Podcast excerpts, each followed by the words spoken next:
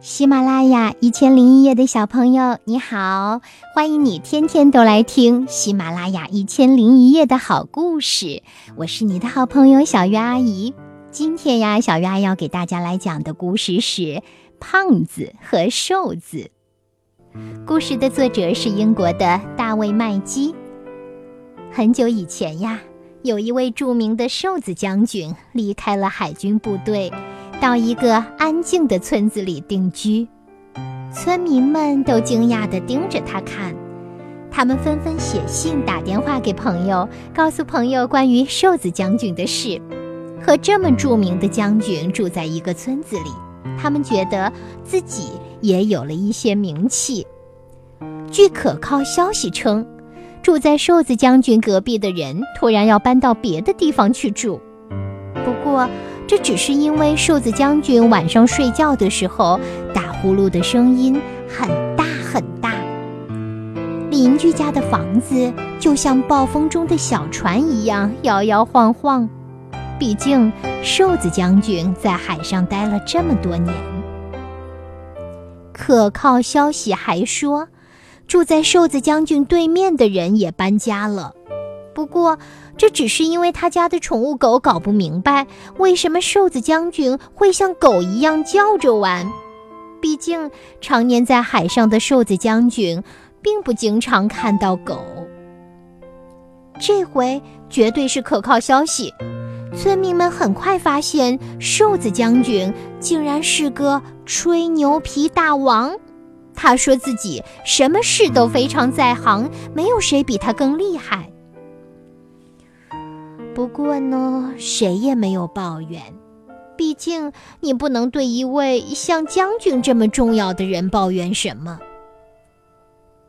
有一天，另一位著名的胖子将军也来到这个村子里居住。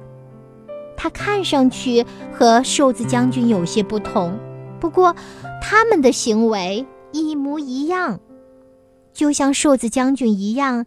他也吹牛说自己什么事都非常在行，没有谁比他更厉害。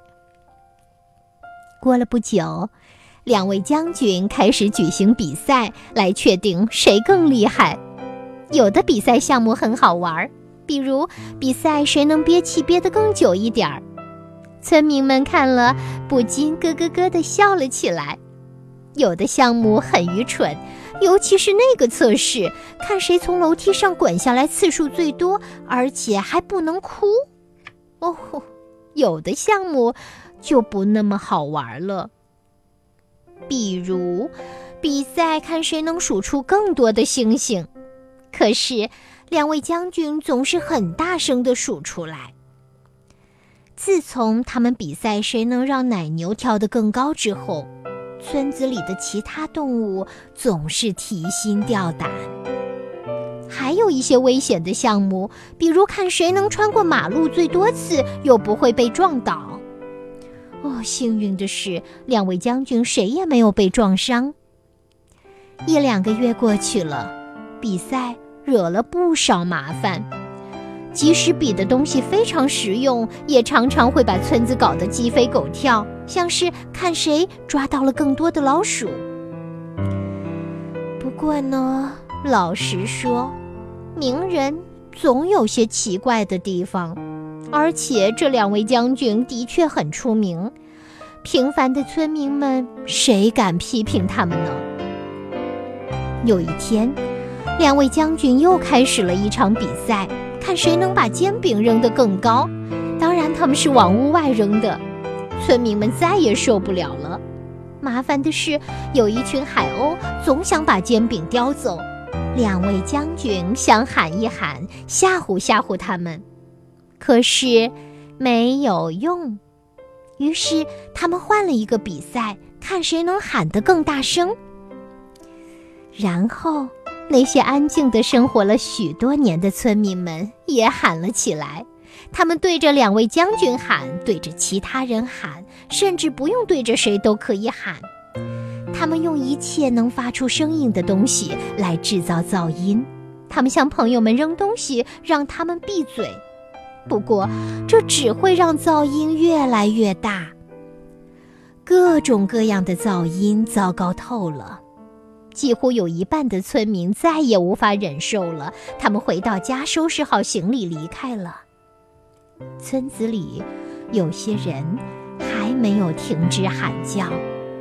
至于两位将军，他们喊到嗓子都哑了，这让旅店的老板有了一个主意：他可以给赢的那位将军提供一份奖品，只要他比另一位保持安静的时间更长。这个主意成功了，两位将军变成了模范村民。村民们开始赞扬两位将军，还说他们什么事都在行，两个都很厉害。两位将军小声说：“他们手挽着手，安静地散步。村子里一切都很好。”一天早晨。又有两位将军来到村子里，他们声称自己什么事都很在行。哦，这回剩下的村民全都搬走了。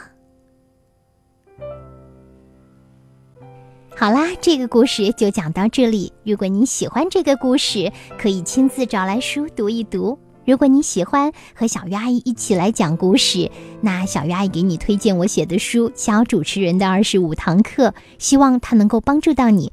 不过呀，在你搜索这本书的时候，你可能首先会看到的是作者名字吴冬梅啊，她其实就是我啦，这是我的本名。那么在给孩子们讲故事的时候，我为自己重新取了一个名字，叫小月，春晓的晓。月亮的月，因为我希望我像月光一样静静的照着你，能够给你带来一个美丽的梦。晚安，宝贝。